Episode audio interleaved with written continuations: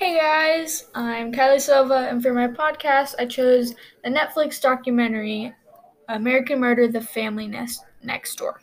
Um, and a little disclaimer this can get really confusing because I'm sharing the information through the days that they shared it on the documentary. So the information is kind of all jumbled together. It's kind of, it's literally everywhere. Um, but let me introduce you to the main people involved. So we have Shanann Watts, her husband Chris Watts, and their two girls, Bella Watts, and she is age three, and Celeste, aka Cece Watts, age two. Now, this family lived in a town in Colorado named Frederick. You would naturally think that this family was perfect. Shanann documented most of her life on life on Facebook, so a lot of the world knew a lot about her like especially one thing, she announced her pregnancy of their third child, Nico Watts, on Facebook. Chris Chris's job was he worked in an oil company called Anadarko Petroleum, and Shannon, Shanann, excuse me, worked from home for a direct sales company working on a product called Thrive. And at the time when Shanann and her girls went missing, she was 14 weeks pregnant there's just some little additional information.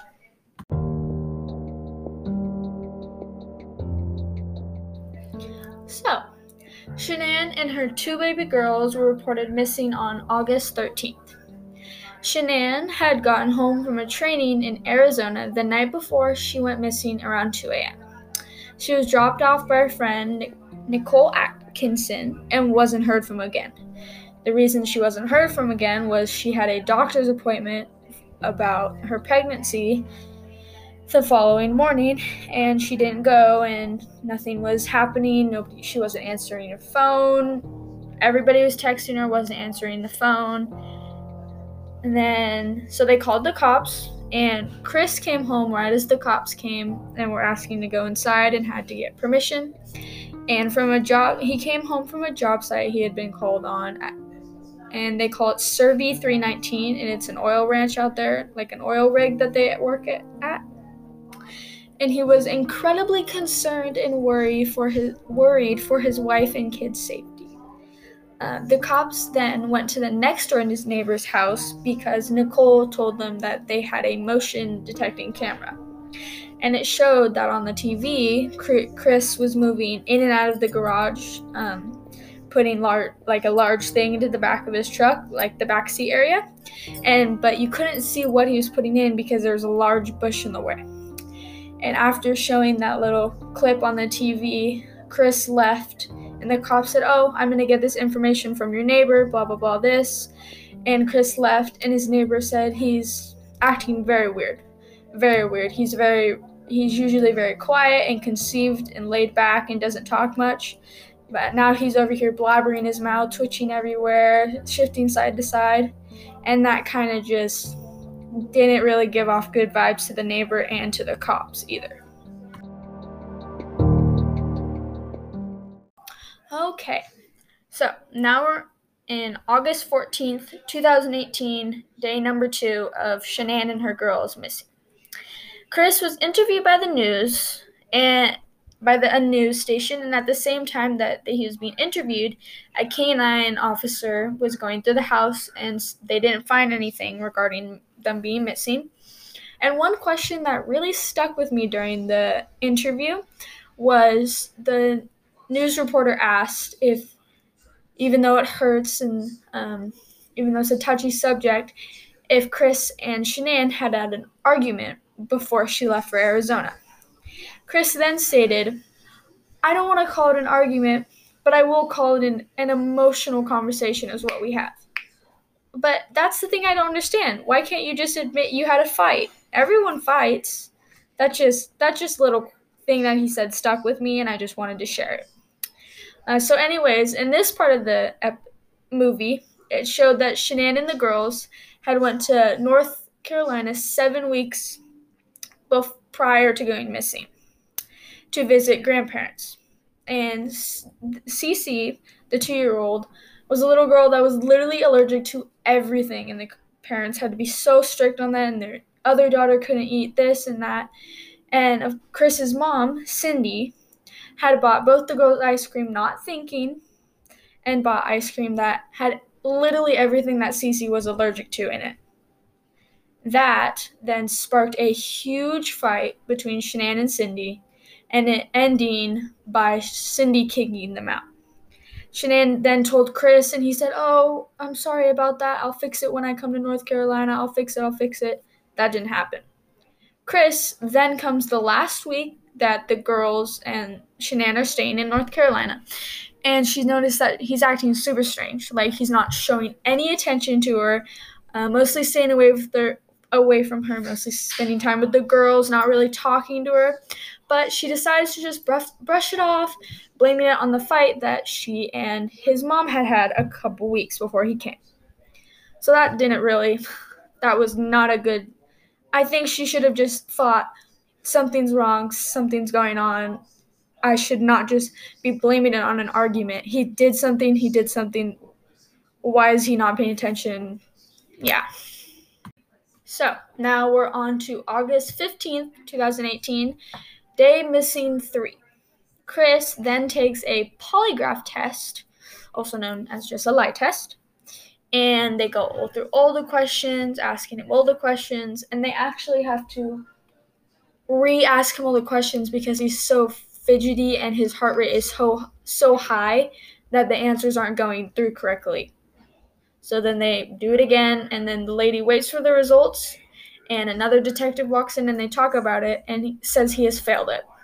And another thing that I found interesting was the detect the female detective said, if you're coming in here to take a polygraph test and you know your answers and you know that you had something to do with this, you are stupid. You are actually stupid to come in and take a polygraph test if you had something to do with her disappearance and the girl's disappearance. And Chris is, oh no, no, I didn't have anything to do with it. Oh no, I promise, I promise. Like, and then he ends up failing it. They then begin to question him about the failed test and the failed questions, and then that leads him to feeling so overwhelmed that he admits to having an affair with another lady um, named Nicole Kessinger. Now, don't get her confused with the first Nicole. That was Shanann's friend. This is a totally different Nicole. He had told her that him, or Chris told Nicole that him and his wife were in the process of a divorce and she would be out of his life soon. Which, no, they were not getting a divorce. No, they were not. He, she, no. and he also fails to mention to this Nicole that his wife is pregnant. She had to figure that out through the media after she had went missing. So this poor lady was literally just as confused as the rest of the world was. After getting all of that out of Chris, they then use a tactic asking if Shanann had did anything to the girls, making him have to do something to her because at this point he was very highly suspected that he was the one for the disappearance of his wife and kids. At this point, when they asked that, he got all awkward when they asked and mumbled for his dad to come in. The officers allowed that and they told his dad what was happening. He already knew what was happening and that they were sure he would, had done it. So his father came in and did the exact same thing, asking if Shanann had done something to them, and he responded with, She smothered them, so I had to kill her. I had to, Dad. He responded quietly, and at this moment, the change of this poor man's face, Chris's father's face, broke my heart. He broke down hearing his son say this. And after admitting that, the detectives ask where Shanann and the girls' bodies are, and he says they're at Cervi 319, the job site he had claimed he went at and then when they went missing came home from that thing from that site looking for them so they got a picture of the area and he points to where shanann is buried and asks where the girls are and he says they're in the oil tanks. They're inside of it. No pain no remorse no sadness nothing on his face saying his little girls are in an oil tank. Honestly it makes me sick. He, at that point, was then arrested for killing of the killing of just his wife Shanann. Okay, now we are on August 16th, 2018, and she this is day missing four. And honestly, guys, it does not get better from here. Uh, they do recover Shanann's body and show pictures from the crime scene, her in the in a sheet, and it, it's just ugh, it's bad. But then it shows a receipt on the screen of a bar and grill known as Lazy Dog, in which a receipt pops up and it shows that Chris spent $60 worth on drinks and food when he had told Shanann, Oh, I'm getting a babysitter for a little bit for the girls while you're in Arizona on this was on a Saturday night.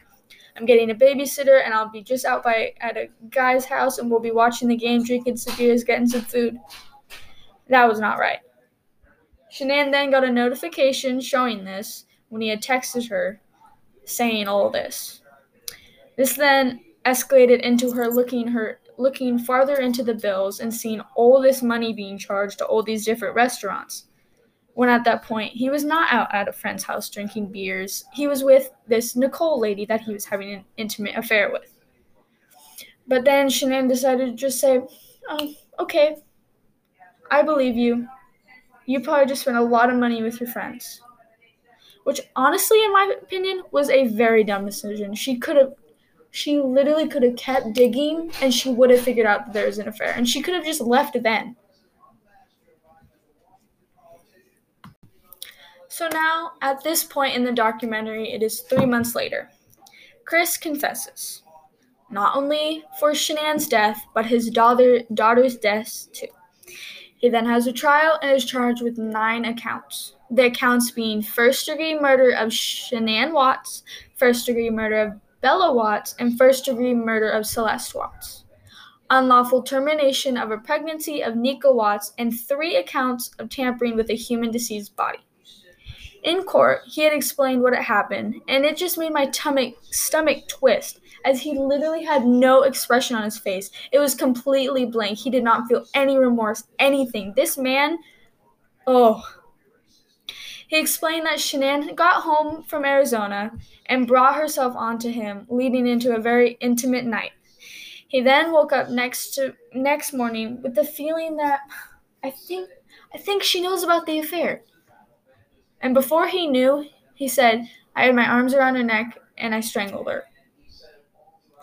Disgusting. His daughter Bella then walked into the room asking what was wrong with Mama, and him saying she's okay. That sentence makes me disgusted. Why would you ever say that in general, just to, or just in, why would you ever say that, or just in general do these things? He then wraps Shanann in a sheet and puts her in the truck with his daughters and remembers the and with his daughters, excuse me. And remember that the cameras at the neighbor's house, remember that part? Seeing him putting something large into the truck? That was his wife. His wife. He then explained bringing them to Cervi 319, burying his wife, and then suffocating Cece with her special blanket that Cece carried around with her everywhere, and Bella also had a blanket just like that for herself. He suffocated Cece, and he simply said, She was easy. Didn't fight, didn't do anything. Disgusting, just disgusting. After killing his first daughter, he says, Every time I now close my eyes, I can hear Bella say, Daddy, no. After throwing her into the oil tank, alive, alive and well with her sister. Alive. I hope this man rots in jails. I hope he stays in there and never comes out again. He did all of this because he wanted to have a younger chick by his side, to be with Nicole. Just to have a younger chick by his side because he was done with the relationship. And let me say, Shanann and Chris were together for eight years before he did these things, before he made these disgusting choices. okay. Well, that is the end of this podcast and I appreciate you listening to it. It's not very it's not very a fun t- topic, but it needed to be shared. Thank you for listening.